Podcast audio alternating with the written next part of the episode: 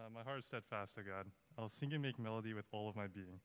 Awake, O harp and lyre. I will awaken the dawn. I'll give thanks to you, O Lord, among the peoples. I'll sing praises to you among the nations. For your steadfast love is great above the heavens. Your faithfulness reaches to the clouds. Be exalted, O God, above the heavens. Let your glory be over all the earth, that your beloved ones may be delivered. Give salvation by your right hand and answer me. God has promised in his holiness. With exultation I'll divide up Shechem and portion out the valley of Succoth. Gilead is mine, Manasseh is mine. Ephraim is my helmet, Judah my scepter. Moab is my wash basin. Upon Edom I cast my shoe. Over Philistia I shout in triumph. Who will bring me to the fortified city? Who will lead me to Edom? Have you not rejected us, O God? You do not go out, O God, with our armies. O grant us help against the foe, for vain is the salvation of man. With God we shall do valiantly. It is he who will tread down our foes. This is the word of the Lord.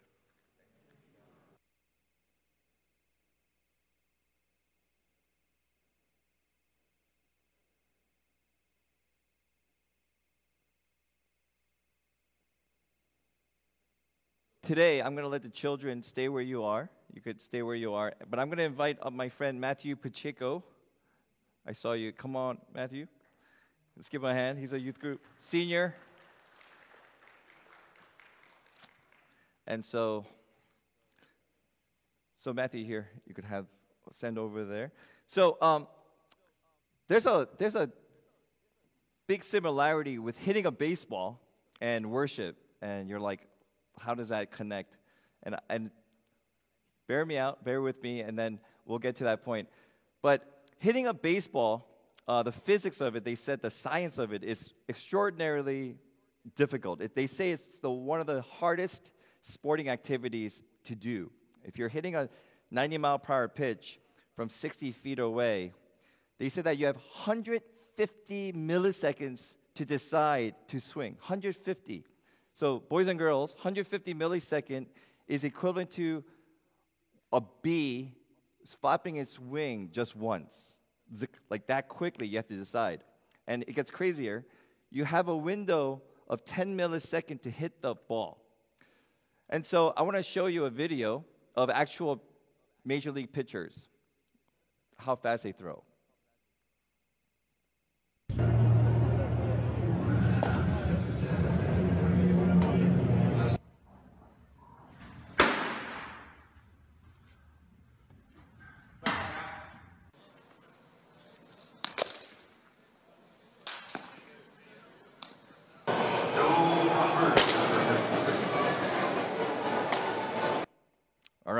So if you could hit that, you could make $2 million. So, so, so in baseball, to hit that ball, to go into a batter's box and think, I'm going to hit the baseball, is almost impossible unless you're prepared. And so these are the four things that I try to teach. It's like a baseball seminar. The stance, Matthew, the stance. The load, the load is like, yeah, there it is. The read, the ball's coming in. And then the swing. Show us a swing.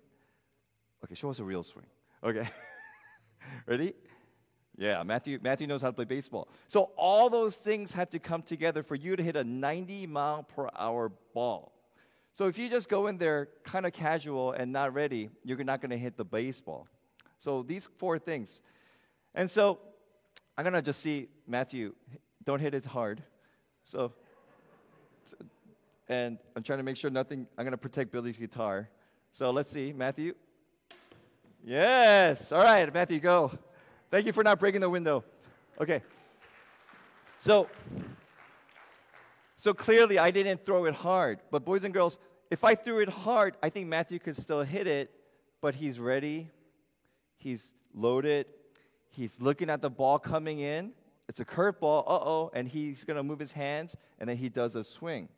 Now, what does that have to do with worship? So, when we come into church to worship God, does worship happen automatically? No. You could come into church every Sunday and be like, oh, I don't want to be here, or worship just doesn't come out of you. It doesn't just happen. You're in the batter's box and you have to be ready. And so, how does that look like for worship?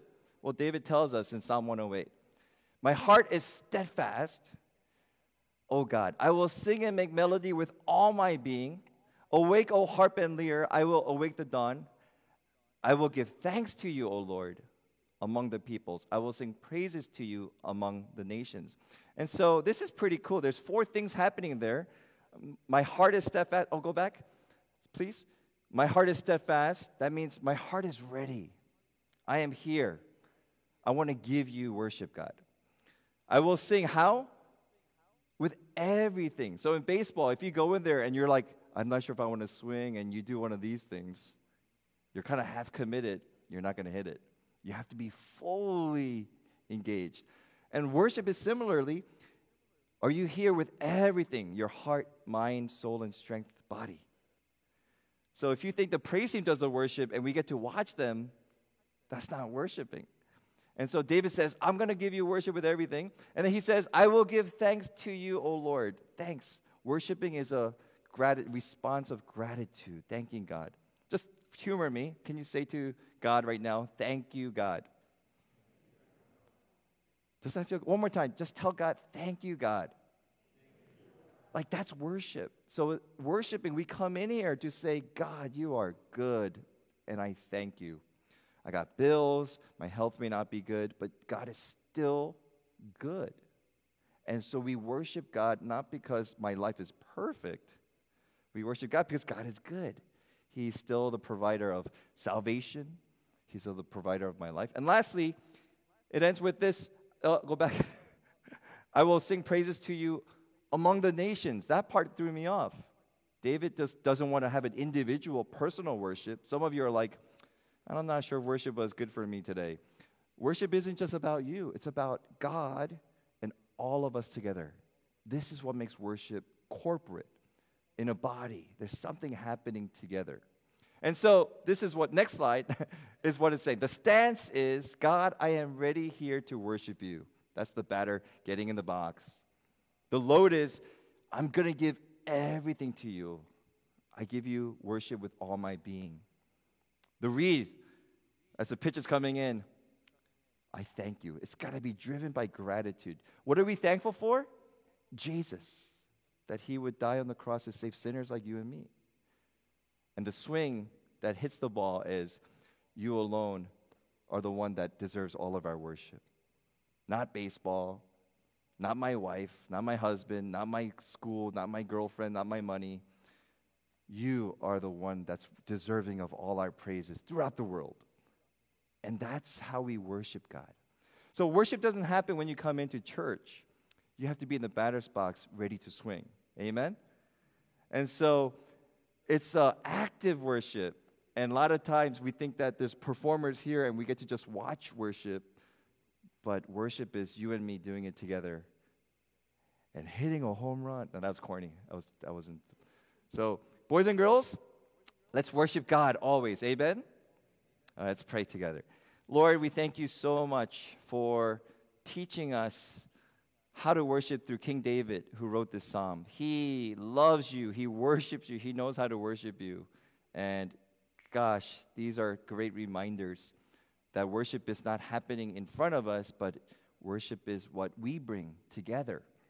So, Lord, from little children to adults, help us to be worshipers by faith, giving you all of our being, singing even out of tune joyfully to the God with all of our being because you're worthy. Help us to be worshipers, not just on Sunday, but every day. In Jesus' name we pray. Amen. All right, boys and girls, we'll see you later. Have a great time at Kidsman. Thank you, volunteers, leaders.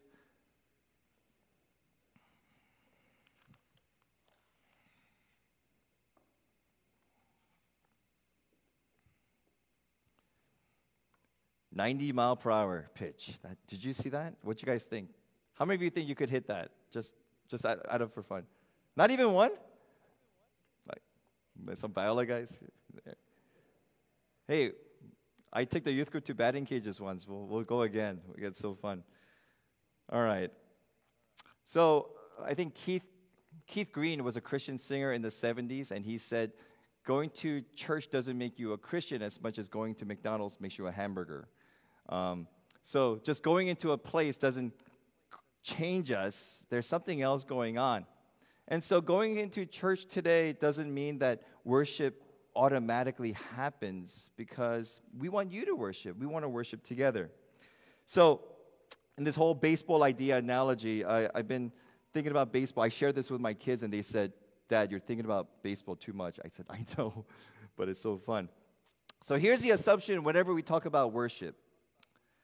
Whenever we talk about worship, what we're saying is this truth that God is worthy of all glory, period, full stop. Like when we think about worship, when we talk about worship, when we read about it in the Old Testament, New Testament, confessions, what we're just simply saying is God is worthy of glory, period. It has nothing to do with us.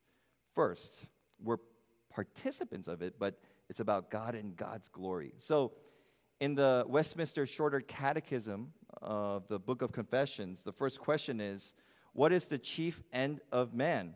Answer Man's chief end is to glorify God and enjoy Him forever.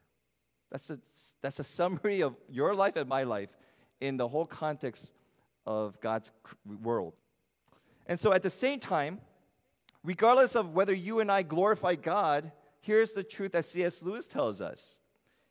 A man can no more diminish God's glory by refusing to worship Him than a lunatic can put out the sun by scribbling the word darkness on the walls of his cell. In other words, God is glorious. He doesn't get glorious because we give him worship. God's glory is glory, it's unchanging and fixed. So he invites us to worship him. But if we don't worship him, that glory still is there. So the point of this is we are invited to God to draw near, to glorify this one true God, the real God the one who created the heavens and the world. And so, worship is not for God's sake in some ways, it's actually for us to know and have visible connection with the living God.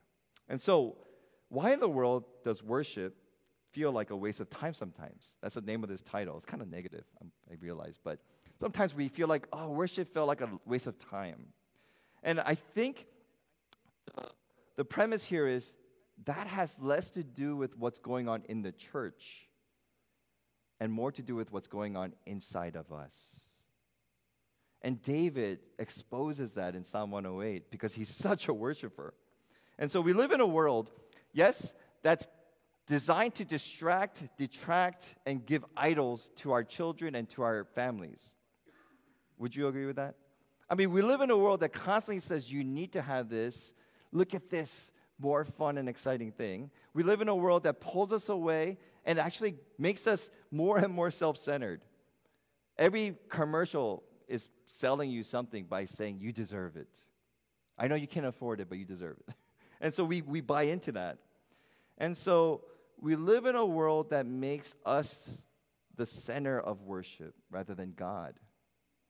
And that's why worship feels like a drag because it's not about us. I want people to praise me. Well, Paul writes this in Romans 1:21, and this is the NIV version. For although they knew God, they neither glorified him as God nor gave thanks to him. But their thinking became futile and their foolish hearts were darkened. Although they claimed to be wise, hey, I know everything about the world. I don't need to go to that religion stuff.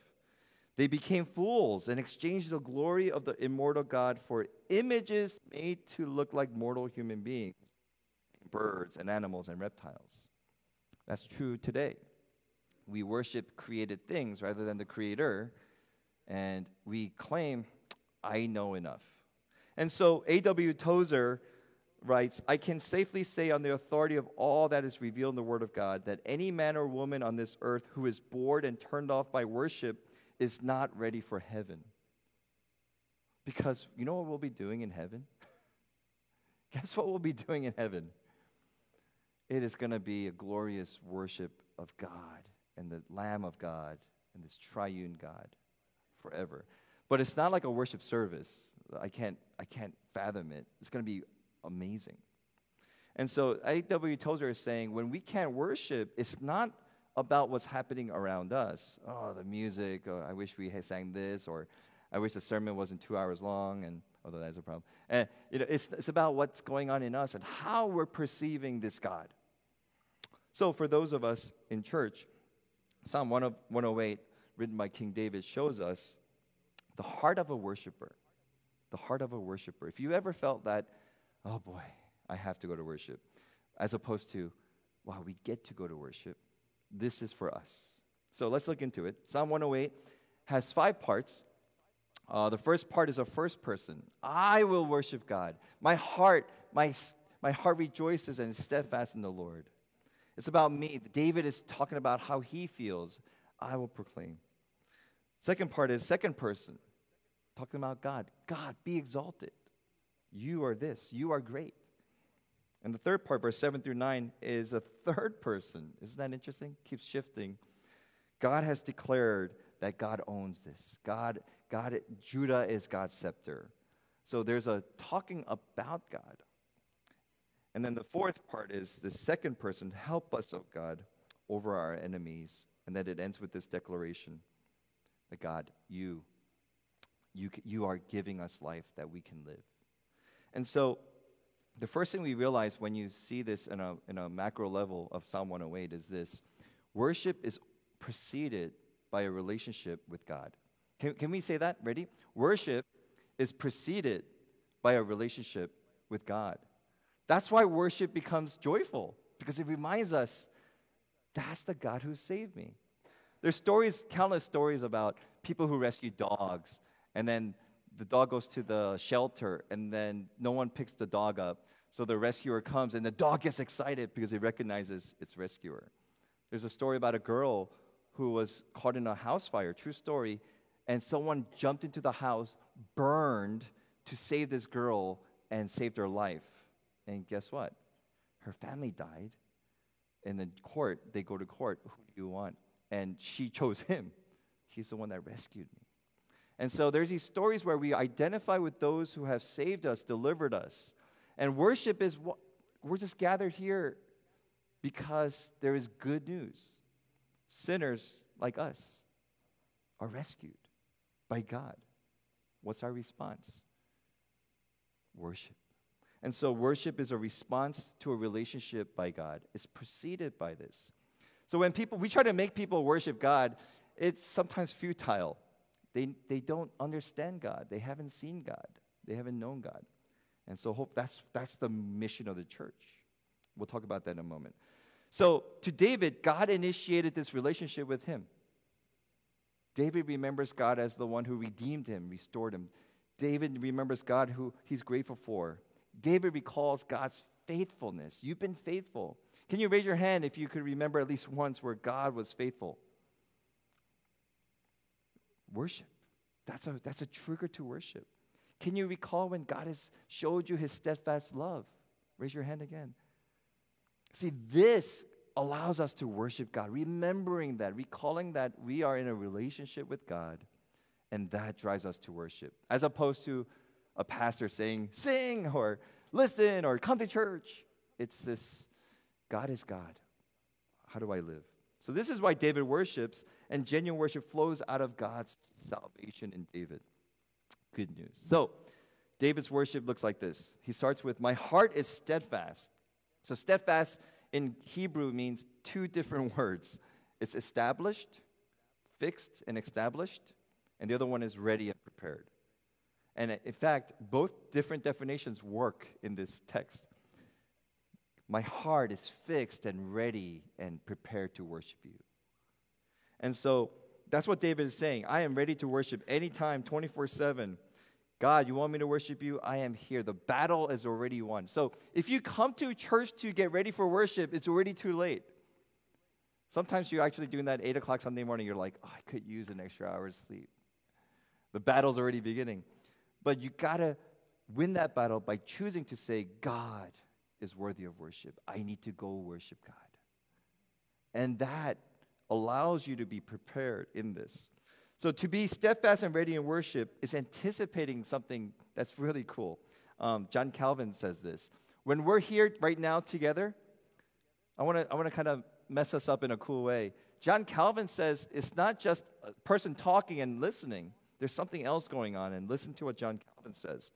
Let us know and be fully persuaded that wherever the faithful who worship him purely and in due form, according to the appointment of his word, are assembled together to engage in the solemn act of religious worship, God is graciously present and presides in the midst of them. Who is here right now with us? Who is here right now with us? Who is here right now with us? Like, this is the idea that when we gather and worship, God is in the assembly presiding the worship, and we're just facilitators. And so, this is what the Hebrew word kabod, the holy glory of God, is here. This allows us to humble ourselves to say, Who am I? Who am I? And so, anytime, anywhere, we can worship God. That's the message there that John is saying. Whenever you're gathered, worship is not a building, it's the gathering. And so, Paul and Silas in Acts 16, they're chained and shackled, and what do they do? It says, verse 25, at midnight, did you get that? At midnight, Paul and Silas were praying and singing hymns to God, and the prisoners were listening to them. What do Paul and Silas do in prison? They don't sit in self pity, they're worshiping God. Until how late? Midnight. now, I'm getting older, so like I, I could feel it. I used to be like 10 o'clock, I'm like, prime time. Now, 11 o'clock, I'm like, oh, I'm so tired. and then you, you fall asleep early. But midnight, they're so refreshed and recharged that they could worship God in a cold cell because their heart is steadfast. Is your heart steadfast? David says, I will sing and make melody with all my being, translated literally with all my glory or all of my soul. Uh, Eugene Peterson translates it this in the message version I'm ready, God, so ready, ready from head to toe. So, do you ever hear this joke? A pig and a chicken are walking down the road. The chicken says, Hey, pig, I was thinking we should open a restaurant. Pig replies, Hmm, maybe what should we call it? The chicken responds, How about ham and eggs? The pig thinks for a moment and says, No, thanks. I'd be committed, but you'd only be involved. There's a lot to unpack there. And what the pig is saying is for us to have a restaurant to do this, for me, if it's ham, I'm, I'm all in, but you've only been involved. And I think what David is saying is worship is fully committed. Amen? If you're only involved in worship, it's not all in. You, you miss out on it. We don't miss out. I mean, people are worshiping still. But can you imagine this? 100% of the people that walk through these doors are fully committed to worship God. What would that look like? Can you imagine a room filled with singing and song and everyone just praising God? What would that feel like. You've been there every Sunday. This just is a testimony to the world that maybe there's something with God. The doubters start to doubt. And so worship is meaningful when we fully commit to God. And that looks like making sure worship is not about us, but it's lifting our voices despite us to God. Jesus puts it this way in Matthew 22 Teacher, what is the great commandment in the law? And Jesus says, What? You shall love the Lord your God with all your heart, with all your soul, with all your mind. Three times Jesus uses the word holos, which means all, fullness of who you are. And so when we are wholly given over to God, worship doesn't feel like a waste of time. We're engaged, we're committed, we're, we're like that pig, not just like the chicken. And so, is your body here? Yes, I see many bodies here. Is your mind and heart here? So, praise, I realize it's not just what comes out of our mouths, but for David, praise, he's singing with his whole being. Did that kind of, did you catch that? It, he doesn't say, I will praise you with my lips. He says, I will praise you with my whole being. Now, I want to try something here. So, for the next 10 seconds, sing, sing these lines. Um, How great is our God? Sing with me, How Great is Our God. You know that song? Sing it in silence. Just through your heart. You ready? Close your eyes and sing that out with your heart.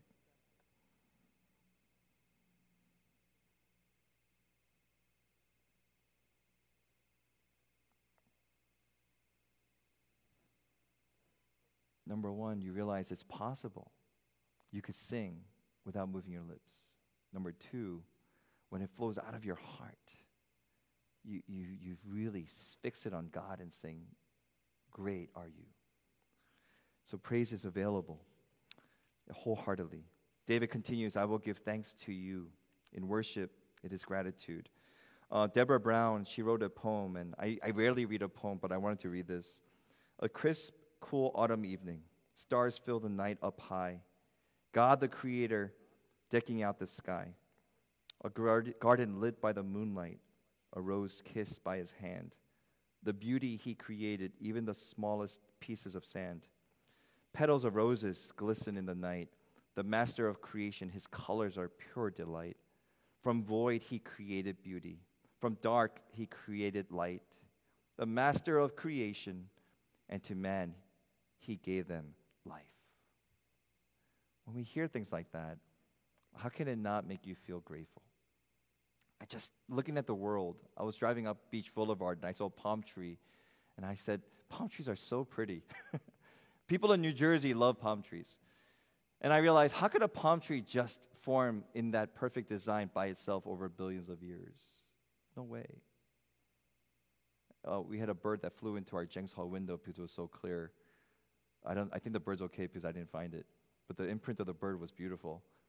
It's sad and beautiful because I was like, even in the imprint of the, bu- the oils of the feather, the bird really looked like it was like, oh no. But I was like, the thought that came to my mind to was, that's God's creature. How did you create something so beautiful? And I hope it's okay. Anyway, these thoughts come to my mind. I look at the world and I realize God created this. How can we not have gratitude? I know the Biola guys a couple years ago went to uh, the Angels Landing in Zion. You can't go to Zion and say, eh, you're in awe of the beauty. Who created that? And so this Psalm 834, when he writes, When I look at the heavens and the work of your fingers, the moon and the stars which you set in place, what is man that you are mindful of him, and the Son of Man that you care for him? That's a question you and I should ask. Who are we that you should be mindful of us, that you care for us? And yet, what does God do? He thinks of you, He thinks of us. And what does Jason Code do? Why do I worship God? Because God, in this immortal being, amazing, gave His Son to redeem me. He gave me the greatest gift. And so this is why we worship. And so enjoy. And so David ends with this, and we're at the close. He s- desires in Psalm 108, 5 and 6 Be exalted, O God, above the heavens. Let your glory be over all the earth, that your beloved ones may be delivered. Give salvation by your right hand and answer me. A lot of us, we worship individually. We walk away thinking, what did I get out of it? But worship is happening now, it's corporate.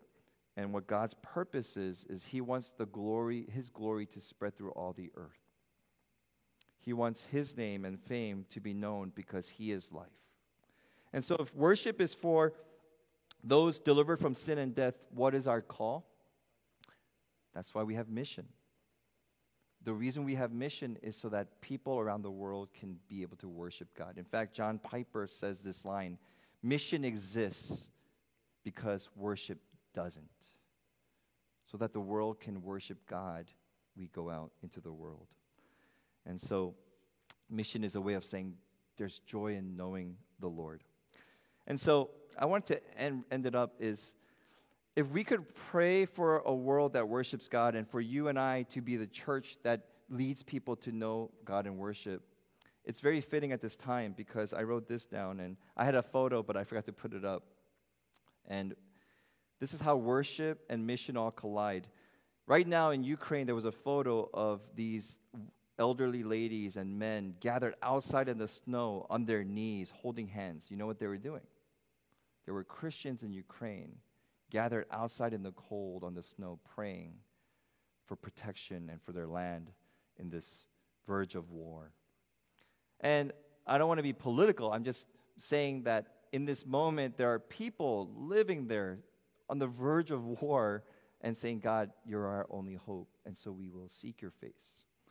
And so, how we worship, how we move in this truth of David's worship is not only do we worship, but we pray for the world to be able to recognize the glory of God. So we pray for Ukraine. We pray for Russia. We pray for China and North Korea. We pray for all the world that as they gather with us with gratitude, humility, and confidence that Jesus is the good news, we pray that they would know this gift and worship God. And so I wanted to end our worship in that way to just join in prayer because we are worshipers, because God is worthy, and because the answer is for the world to see this goodness of God, that you and I could just spend the time together in prayer for the things in the world. Yes? So, would you just join me and then we'll close? In silence, may our prayers be that God, let your worship be filled throughout the whole world in all people, nation, tribe, and tongue. That David is right, that the glory of God should cross boundaries and borders and languages because God is God of all. And one way we could pray for that is specifically this urgency as a church. We plead and intercede for our brothers and sisters in Ukraine and, and even in Russia and all around the world as the Olympics are wrapping up too, that the world sees, boy, there's so much diversity. God, would there be unity in you? So would you just join me? Let's pray together and then I'll close us in time of prayer.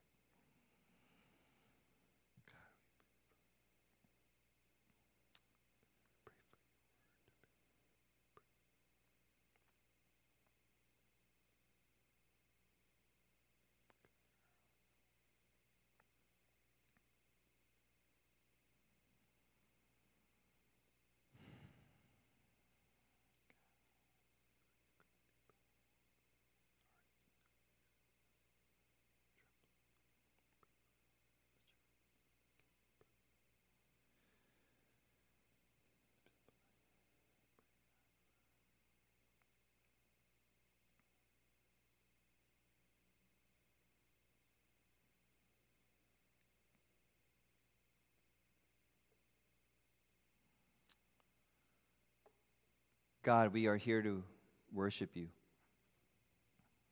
We are here to give you ourselves wholly, not to check swing, but to fully commit. Because you are a God who did not withhold yourself to redeem us. You're also a God whose glory shines whether we worship you or not. And that glory is so compelling. And though the world may be blinded, would you lift the veils so that we would see that you are our only hope, you are the truth, you are good. God, may your faithfulness and your love be known to all people groups around the world, especially those in Ukraine and Russia right now, that there will be a presence of peace and there will be a solution that you can bring in your way.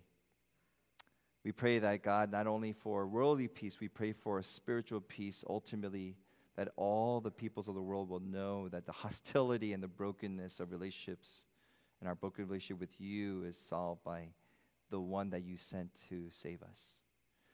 And so, God, we lift these things up to you, trusting you are the God who allows the countries and nations, as Psalm 108 tells us, you impart, you give out you separate, you divide, you do in your wisdom all that you desire. And so, in your goodness, we pray that the nations of the world will be yours. And so, help us to rest in that peace. Thank you, Jesus, for this time that CPCLM, we could be not just people who come to church, but we are worshipers as a church. That our response to you in worship will be triggered by the fact that sinners like us were redeemed and called by the grace of God, in the mercy of God, to Christ. Thank you, Lord, for this moment. Would you receive all these things for your name's sake and glory? These things we pray in Jesus' name. Amen.